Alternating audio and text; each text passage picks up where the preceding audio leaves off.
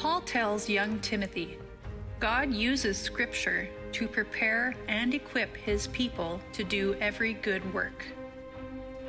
If you are not being prepared and equipped to do God's work according to Scripture, then you are probably a nominal Christian. Nominal means in name only. Jesus makes a shocking statement in the closing of his Sermon on the Mount. Not everyone who calls out to me, Lord, Lord, will enter the kingdom of heaven. Only those who actually do the will of my Father in heaven will enter. On Judgment Day, many will say to me, Lord, Lord, we prophesied in your name, and cast out demons in your name, and performed many miracles in your name. But I will reply, I never knew you. Get away from me, you who break God's laws. Being made complete and equipped by Scripture is a matter of life and death.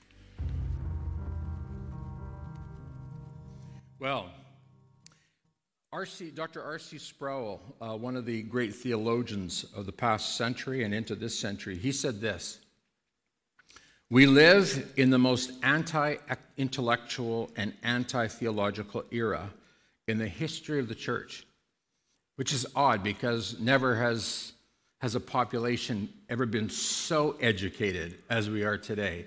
And yet, he would say that we are the most anti intellectual and the most anti theological era in the history of the church. And he says that's because the church has too often taken its marching orders from the culture. That is, the culture tells us what to do. How many know that that's happening all the time in churches all over Winnipeg and all over the world? The culture is telling us how to do church and do it in a way that we, we will enjoy it and we will have fun. I remember one POC pastor saying, if you're not having fun at church, you're not doing church right. And my, my answer to that was, what, what chapter and verse of the Bible did you get that out of? I don't remember reading that anywhere. Sproul says, when the culture dictates and when the culture denies the existence of objective truth and the church follows the culture, then of course the church is going to turn away from loving God with her mind and her soul and all her strength. And that's where we are today, folks. This is, this is the reality. And, folks, this is really why I felt it so necessary to do this sermon series called The Truth or Truth.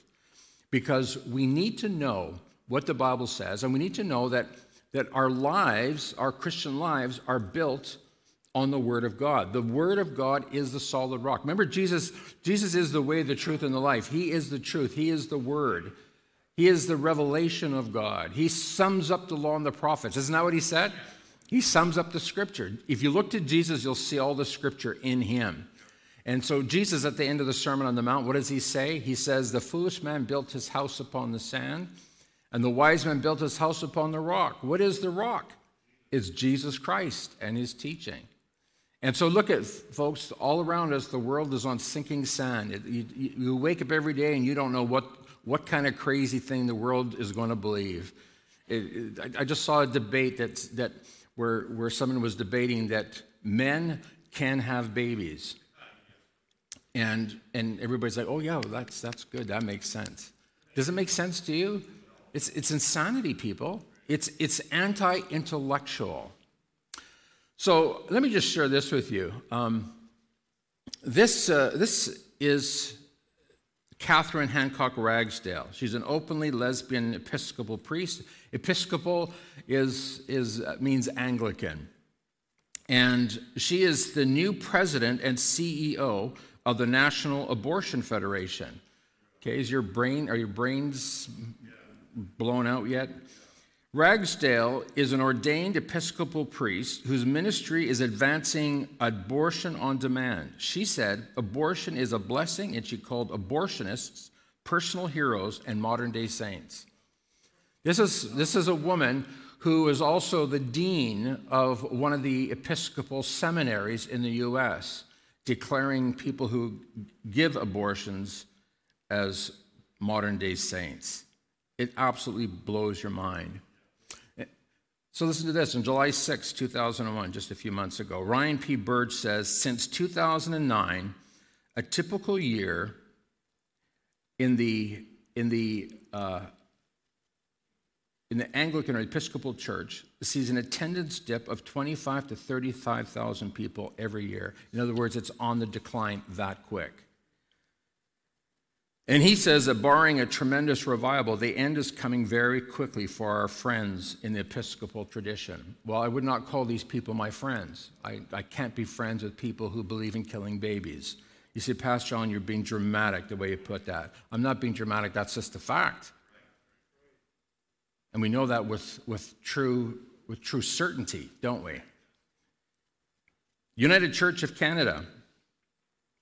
Uh, there's a fellow that did a, a survey or a study of what's going on within the United Church of Canada. And uh, I was looking at their constitution, the Constitution of the United Church of Canada. I'm going to tell you, you never saw a more insipid rag than their constitution. And members of the General Council, look at listen, listen to this. Pay, they, in order to be a member on the General Council of the United Church of Canada, they pay special attention to diversity of gender and age, racial and cultural identities, and sexual expressions. That's the most important thing, but not one word about whether or not that person has faith in Christ. Does this shock anybody? Maybe you're not shocked because you're used to it now. You've, you've been around, you've seen so much of it. Here's what one, of the, one man in the in the United Church says, and this is projecting to the year 2025. And he says, David Ewart says, that by 2025, the attendance will hit 34,000 people, a decline of 75,000 since 1990. There'll be zero baby dedications, there'll be zero kids in Sunday school, there'll be zero marriages, and worst of all, zero professions of faith in Christ. So then you have to ask yourself the question what's the point? And you remember a few years ago, I mentioned a minister. Uh, she, she's a minister in Ontario, and she is a, a, a self, self-professed atheist. And yet she wants to be a minister in the church of Christ. Well, we know that this church is what we would call apostate. Say apostate. Apostate. They've, they've turned from God. They, they don't know who God is. I believe there may be a few people in there that are converted, but the problem is, is, is they have rejected the truth. Now, can everybody, does everybody understand that? This is what happens when you, when you reject the truth. You die. It's just that simple. Is not rocket science. Anybody can figure this out. There was a, an article done uh, by a young woman who was researching Christianity in Canada. And according to one National Heritage Group uh, survey, over the next 10 years, 9,000 churches and other faith owned buildings in Canada will be shutting down. Again, is that shocking to you? I didn't say 900 or 90 or 9. I said 9,000 will be shutting down. And the question that, that the National Heritage Group is asking is what is your group hoping to do about this problem? Well, here's the thing they're willing to do just about anything except the most important thing, which is to preach the gospel. They'll do anything. They'll have, they'll have uh, wiener roasts and, and they'll have bake days, bake sales. They'll do anything but preach the gospel. So here's the thing you and I need to understand that when the church stops preaching the gospel and goes liberal, the church dies. You, you, have you noticed that? Every single church that embraces the ideas, the philosophies of the culture dies. There are none that are thriving, there are none that are growing. The only churches that are thriving, that are growing, are churches that hold to Orthodox Christianity, that hold to the Scripture, that look to the Word of God as the authoritative Word of God. This is the book we live by. We do not change the Scripture because there's something in there that offends us. How many know that the Bible offends everybody? It, if, you haven't, if you haven't experienced that yet, then you just probably haven't read your Bible. Because there's something in there for all of us to offend us and to point out to us what's wrong. That's what we learned last week, right? The scripture is useful for doing what? For correcting us, for reproof, ex- uh, reproof, to expose us.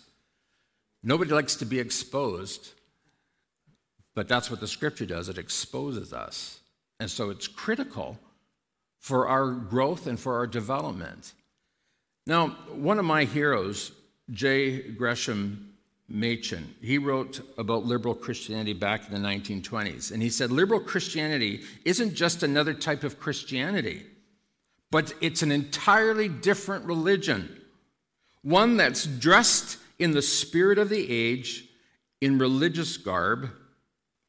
They are advancing a different God, a different understanding of sin, and a completely different salvation. And from my experience, Actually, there is no salvation message there at all. There is no hope.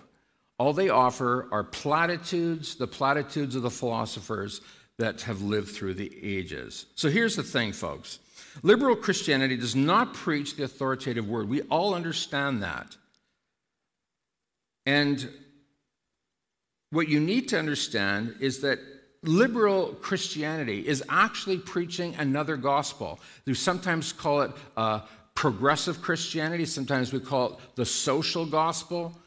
Um, in South America in the 1960s and 70s, they came up with what was called liberation theology, trying to marry uh, Marxism and Christianity. And of course, you know that this is not the true gospel, it's another gospel. Here's what the Apostle Paul says about people that preach another gospel. He says, May they be accursed, anathema, may they be cursed.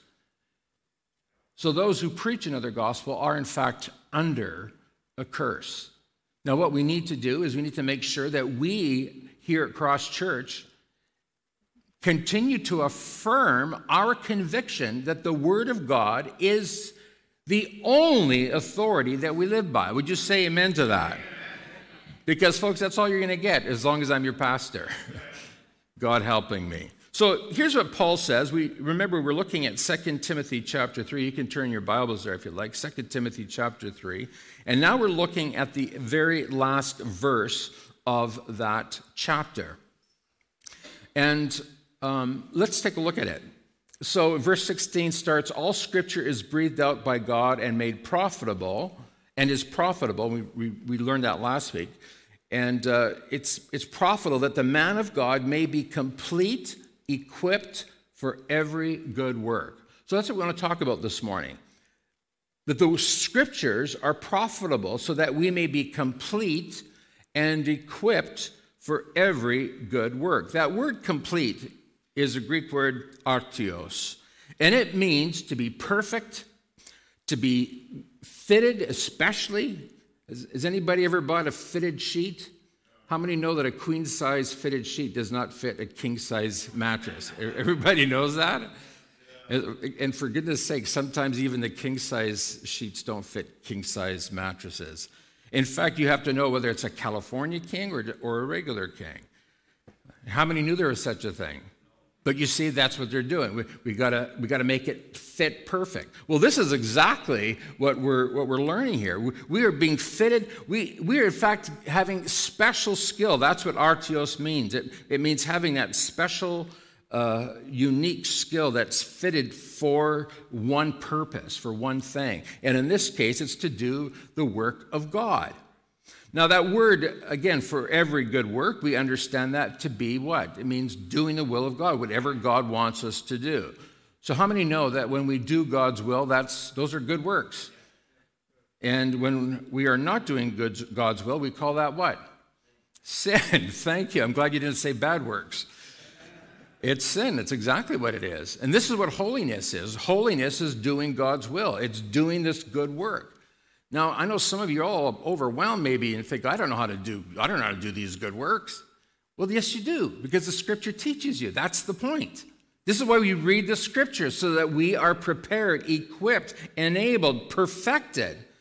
Yeah, that's what artios means. It means complete, it means perfect. Perfectly able to do the work of God. And, and, and and the work of God is it can really be broken down into two categories. It's caring for people, for your brothers and sisters in Christ, and secondly, it's communicating the gospel of Jesus Christ. Does everybody get that? The man of God, and in, in, if you've got the NLT, it'll say uh, it'll talk about the people of God. Um, but we understand that when we talk about the man of God. In fact, it's the word anthropos, which means people, and it can be translated man or it can be translated as people, no problem. The phrase is o tou theou anthropos. And this is actually a common phrase used in the Old Testament to, to designate a messenger of God.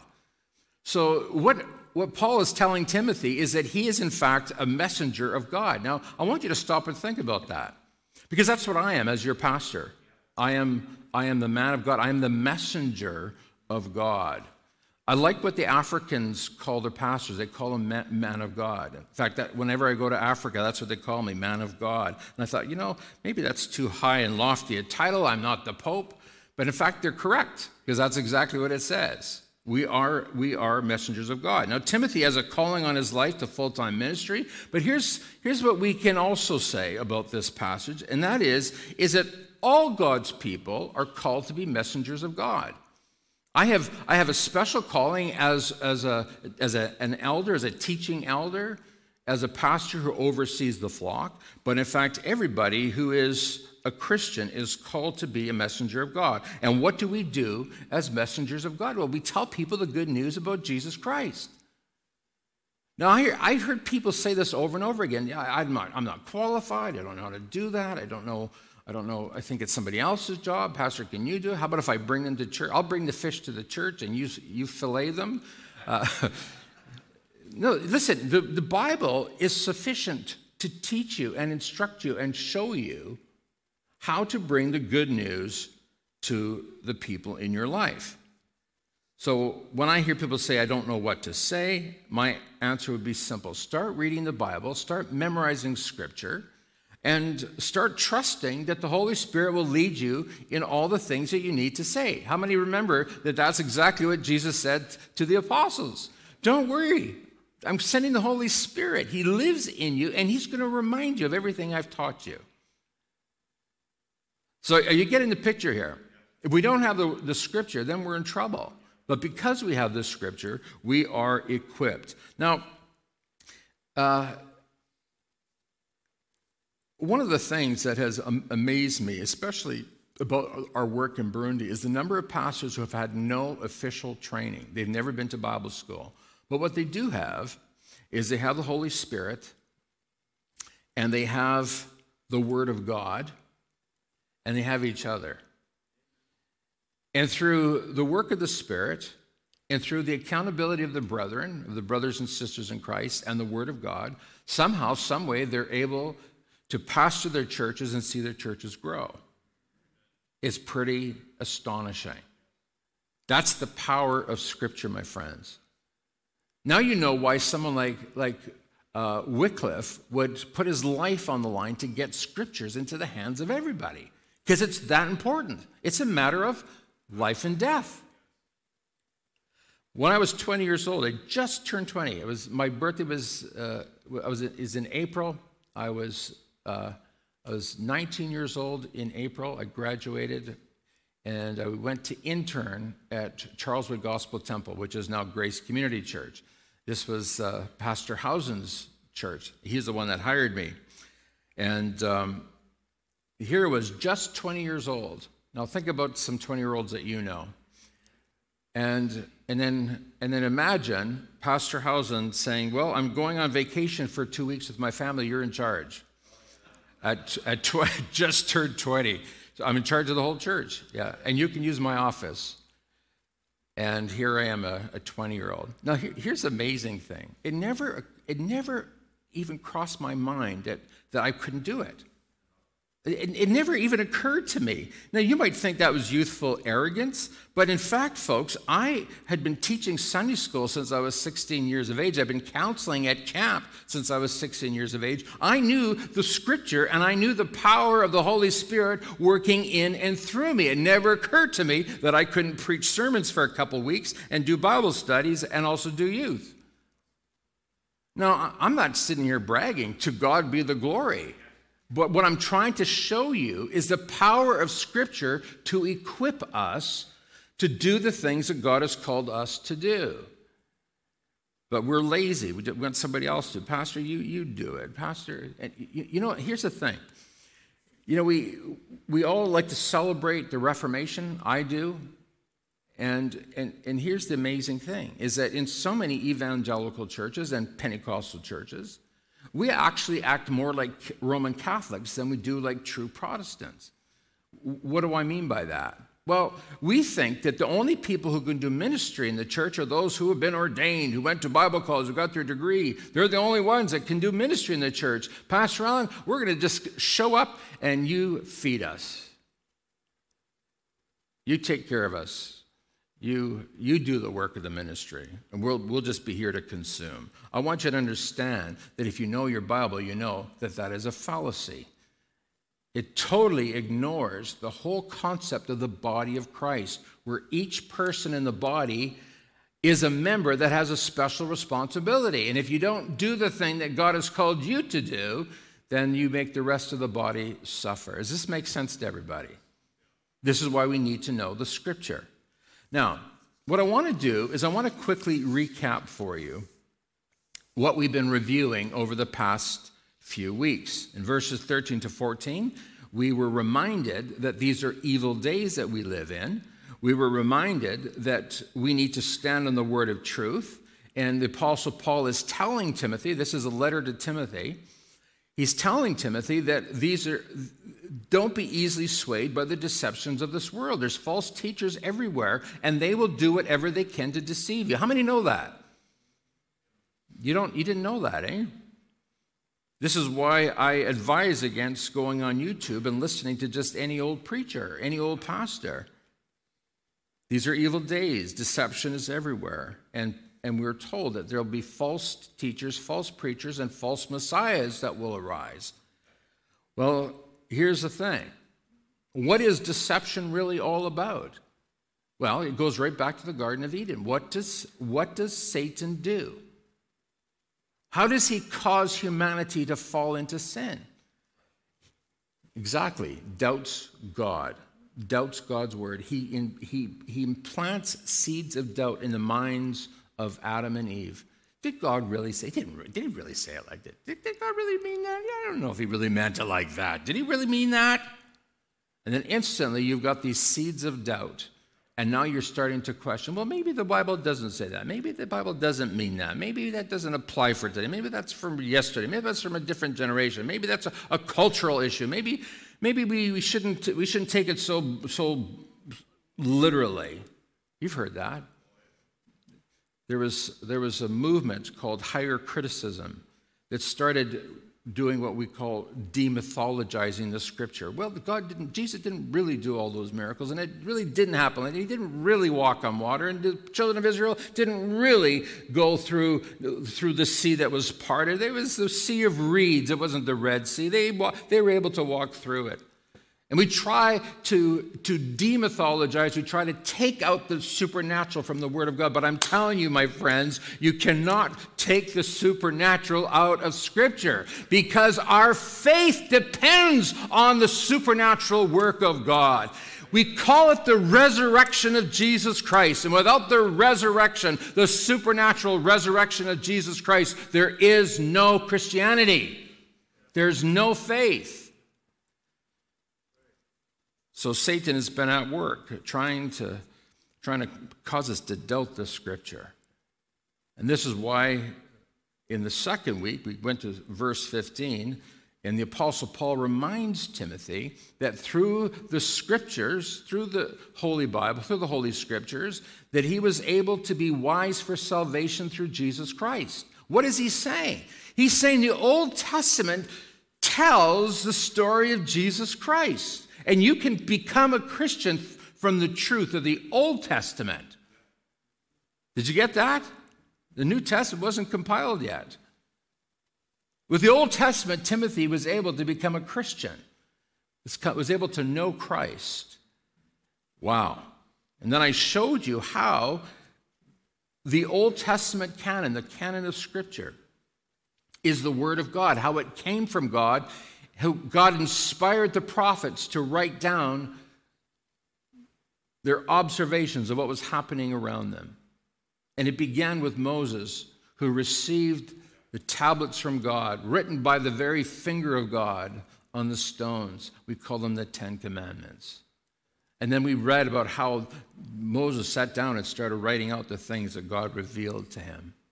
And then we see every book of the Old Testament after that, how it has the stamp of, the, of approval from the prophets of God. And if it didn't have the stamp of approval from the prophet of God, it wasn't Holy Scripture.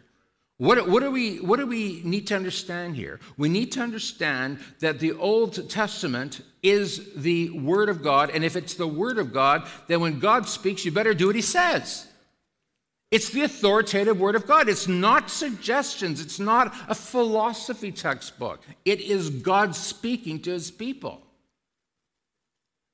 And you have to do what He says. And then last week, we talked about how the Scripture, the Holy Scripture, is breathed out by God, inspired by God. And we found that the books of the New Testament now have the stamp of approval not of the prophets, but of the apostles. These are the ones that were with Jesus all along. These are the ones to whom Jesus said, After I'm gone, then the Spirit of God, the Holy Spirit, whom I'm going to send to you, is going to remind you of everything I said, and you will have it, and then you put it together in a collection, and away we go. Every single book in the New Testament has a stamp of approval of an apostle. If it doesn't have the stamp of approval of a prophet, of, of an apostle, it's not in there except with the exception of the book of Hebrews. But if you've ever read, read the book of Hebrews, you know that that is 100%. We, we no, put it like this. I, I, let me back up. It's not that we don't have the stamp of approval. We don't know who wrote the book of Hebrews, but we know that when we read the book of Hebrews, it is perfect Christian theology. It's perfect. It agrees with Old Testament. It agrees with everything else in the New Testament. So here's the thing. If this is the authoritative word of God, if this is God's word, if this is the word that came to us from the mouth of God, then you better do what it says. Plain and simple as that. And the question is are you? Are you doing what God's word tells you? So, folks, you need to know that this book is the word of God. It's the truth. It's the, watch this, it's the absolute truth. And today we are learning that this absolute truth is what completes us, it perfects us. And more than perfecting us, it how, does everybody understand the word sanctification? Does everybody understand that word to sanctified, to be sanctified by God means to be made holy. So God is making us holy. He is completing us with His word and, and by the Spirit. You are being prepared for an eternity with God. Did you know that? As long as you're on this earth, God is busy molding you and shaping you. And what's He shaping you into? To Christ, to the image of Christ. You need to know that. That's God's will for your life, that you become like Jesus. And so, this is what the Word of God does it, it completes you, it perfects you, it shapes you, and molds you, so that not only are you living as a man or woman that's holy, but now you are doing the will of God. That's what it means to be a part of the people of God. You do the will of God. And this is what holiness is holiness is doing the will of God every time. Now, how can we possibly live that way? Folks, by, by knowing the Word of God and by living according to the Word of God. So, non believers, they don't like it when we use words like absolute or, or words like authority. Here's, here's the new common idea, the new common idea that's being floated these days. They're saying now that doubt, this is, the, this is modern day philosophers. And, and, and from what I understand, there's, there is a, a major Hollywood figure, let me just leave it like that, who gave a speech and said that doubt is a virtue and certainty is dangerous. Everybody, oh yes, they clap for that. Doubt is being doubtful is a virtue? That's absurd. When I go to the doctor, I don't want him to have doubts. If you're going to be cutting me open, you better know what you're doing, pal. And I don't want to hear that you're, you got a 99% success rate. That's not, that means one in a hundred. That's not good enough for me, folks. Doubt is not a virtue. This is satanic people. Do you understand that? And here's why they say that, that doubt is a virtue and that certainty is dangerous. Because certainty, they say, causes wars. Those Christians, they cause wars, they cause division because of their absolutes. Christians are dangerous, they say. Well, that's absurd. Because in our certainty, we have gone around the world feeding the hungry. We have built schools and universities, and we've built clinics. And it's Christians are the first ones on the, on the site wherever there's a need in the world. Have you ever noticed that? Certainty is not dangerous, certainty is desirable. Certainty is something that we can stand on. He calls it the Word of God, it's truth. So when you hear in your university setting, when you hear it in your, in your work setting, that, that the Bible is not dependable and that doubt is a virtue, then you need to use your wisdom and start speaking up. Now, we do know what wisdom is because we just did a whole series about that in the summertime. Use the wisdom God has given you and use the word of God that God has given you and speak to those lies. Satan is a deceiver. That's who he is. He's a deceiver of the brethren. Satan loves to cast doubt on God's word. This has been his ancient MO, his modus operandi from the beginning cast doubt on God's word, cast doubt on God's word, cast doubt on God's word. And you'll say things like this, and you'll hear things like this oh, don't be so naive. No one can know for sure. Folks, I'm going to tell you something today. I know for sure. I know that when I die, I'm going to heaven. I had somebody, we had a United Church group here once. They wanted to find out what we believe. I said, Are you sure you want to know what we believe? Are you sure? Oh, yes, yes, yes. Okay, here it goes. And I told them. I told them the way of salvation. And I said, And when I die, I'm going to heaven. And I know it for sure. And one man got really angry with me. How can you be so sure? How do you know? Because for God so loved the world that he gave his only Son, that whoever believes in him will not perish but have everlasting life. I'm going to heaven. What about you? Are you going to heaven? You can be sure of that. I can be certain of that. How can I be certain of that? Because I've been completed by God's word, because I've been equipped. I know the word of God, I know the truth, and the truth is what sets me free. Hallelujah. This is exciting stuff. Oh my goodness, this is wonderful.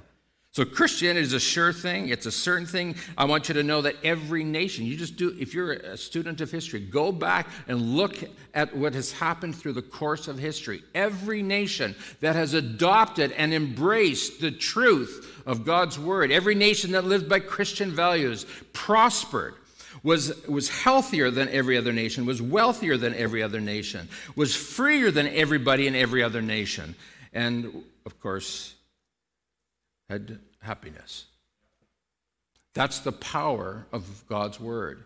This is why we're told that, that righteousness exalts a nation. But where lies and truth, uh, where lies and where truth is, is, is hated, there you will find destruction and sorrow. And so we have a culture now that's telling us to throw away the truth, throw away the scripture, throw away our Christian heritage, throw, get rid of the Ten Commandments. And in many courtrooms across North America, you'd find copy, uh, uh, uh maybe a, a, a, granite copy of the Ten Commandments. Take them out, get them out. That's, that's God, that's religion. That, that's, that's, that's too much certainty for our liking. And now we see what's happening in North America. Do you know that the USA really is one of the greatest miracles in the history of the world. And a lot of people don't know this, but if you, if you are a student of history, you know that the USA began with, with an Aboriginal community for sure. And nothing was happening. And then we see these Christians come from, from Europe, Christians who are being persecuted for their faith. We call them pilgrims. And what happened was, is that not, not everybody who came over, but many who came over, they were living according to Christian values. How many understand that so often what happens is that with, with God, with truth, with Christianity comes a satanic delusion or a satanic attack, a satanic uh, uh, enemy that, that tries to latch itself to Christianity. We need to be able to distinguish between what's true and what's false. You'll hear so often people will say Christianity has not been good for the world because it was Christians that did these crusades and slaughtered Jews and slaughtered and slaughtered uh, Muslims and, and on and on it goes. Can I tell you that this has nothing to do with Jesus? This is, this is behavior that has not been governed by Scripture. And you and I need to understand that. So the next time you hear somebody saying, Oh, I, I, I Christians have done damage to the world. Look at the horrible things in, in these uh, residential schools. This had nothing to do with Jesus. This was done in the name of Jesus, but had nothing to do with Jesus. But this is Satan. We see the way Satan works. Let's not be, let's not be stupid about this. Don't back down from your faith. Don't back away from your faith because Satan has won a, a little battle. Oh, yes, he's going to win battles, but how many know today that ultimately Jesus wins the war? So don't back away from your faith. Don't back away from the truth. Expose the error, expose the fake Christians, expose them. This has nothing to do with Jesus. No follower of Christ would do what was done to those, those poor children and our hearts uh, are overwhelmed with sorrow. But that had nothing to do with Jesus. And it had nothing to do with what it means to be a Christian. You need to know that and be confident of that. So we need to be a people of certainty. And this is why Luke wrote the book, the Gospel of Luke. Look what he says. His having carefully investigated everything, from the beginning. He's talking about, about Jesus Christ and, and, and what, what had happened. He said, I also have decided to write an accurate account for you, most honorable Theophilus. No idea who Theophilus is. But thank God that Theophilus was interested to know about Christ. And so Luke says, I'm writing this so that what? You can be what? Certain, Certain of the what? Truth of everything that you were taught. And again, we talked last week about how we know that, that the Word of God is 100% from God because it's inspired by God.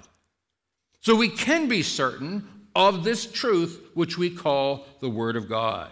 Now, Paul wants Timothy to understand that there is no higher authority and no better source to equip him and perfect him as God's servant than the Word of God and it stands today. Now, why did, the, why did we break away from the Roman Catholic Church over 500 years ago? Because the Roman Catholic Church was saying the Word of God is not enough. We need to have the traditions of the church. We need to know the, the proclamations of past popes, and we need to consider what this saint said and what that saint said, and we also have to consider what the Apocrypha says.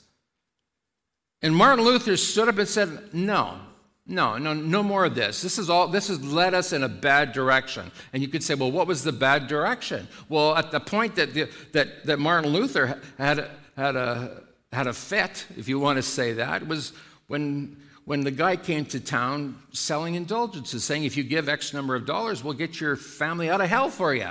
We'll get them right out of purgatory. You put your money in the offering plate, and we'll spring your relative right out of hell, right into heaven.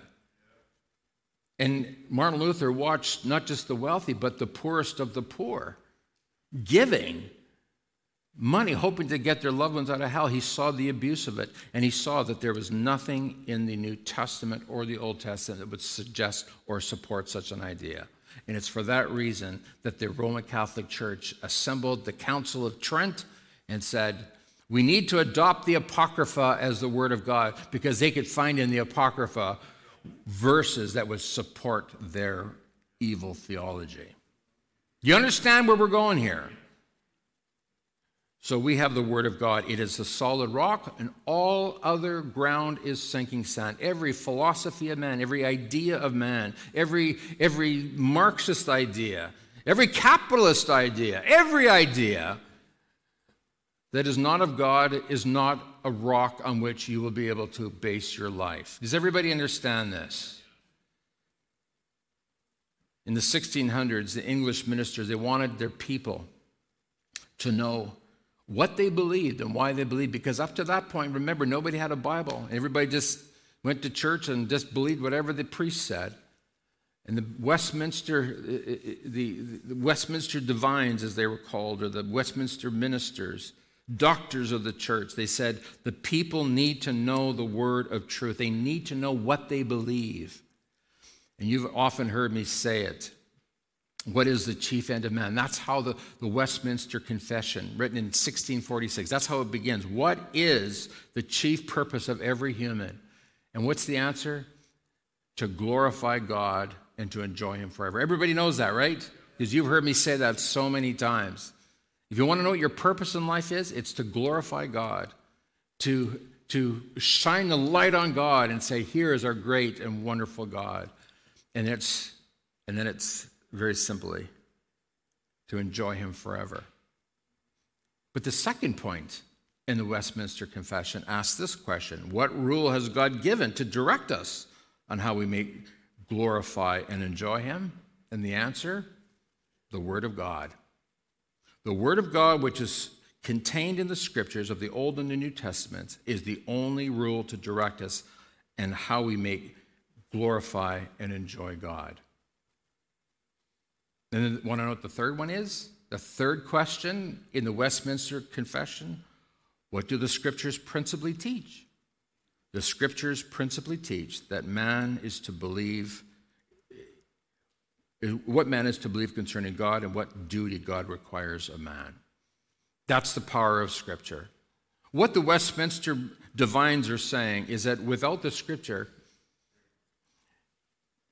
how do you know how to serve God? How do you know who God is? How, how can you be equipped? How can you be perfected? How can you know how to please God? And, folks, listen, this is why God gave us His Word, and this is why you must know your Bible. This is why you must read your Bible every day. This is why you must study the Word of God. And one of the things that I taught my family get a ruler and get a pen or pencil and underline the Word as God speaks to you and watch what it will do. And please get a real Bible. You can't, I know that they've got underlining equipment and highlighting equipment on your technology, but have a Bible disconnect from technology so that while you're reading, reading Timothy and God's speaking to you, you, haven't get a, you don't get a text from your best friend asking, Do you want to go uh, bowling on Saturday? Concentrate on God and on God alone. Now, let me just close with this. This is, this is Joshua who's come to the end of his life. And he says to the people of Israel, And now I'm about to go the way of all the earth. That is, he's going to die. And you know in your hearts and souls, all of you, that not one word has failed of all the good things that the Lord your God promised concerning you. All have come to pass for you, not one of them has failed. Does that sound like certainty to you or doubt? Is it certain? This is his testimony. This is the young man that stood side by side with Moses This is the young man who watched Moses in the tent of meeting talking to God. This is the young man who was sent with Caleb into the promised land to spy uh, on the people of the land. This was the guy that said, Yes, we can do that. And what was the confidence? What was his confidence that would give him that assurance that they could go into the promised land and conquer the promised land? It was that he knew God and he knew God's word and he knew that God never breaks his promises, that every word out uttered by God is a word that you can go to the bank on. You can stand on it, and you know beyond a shadow of a doubt that God always keeps his promise. And everybody said, Amen. Let's stand. Father, thank you this morning for your word. Thank you that it is a solid rock on which we can, we can base our lives, on which we can live our lives. We thank you that your word equips us, it perfects us. It fits us, it uniquely prepares us to do your work and make us holy. We're praying, Father, that there would be a revival of the love of the Word of God in this church. And that if anybody in this church has not got a Bible yet, they would quickly get one and that they would start to study it like they've never studied it before. We see in history that where there is a brand new love of the Word, a brand new commitment to the Word of God, then there is also a revival that follows. That's what we need, Lord. We need a revival in our midst. God, do this work, we pray, in Jesus' name. And everyone said it with me? Amen. Tell the person beside you, go read your Bible.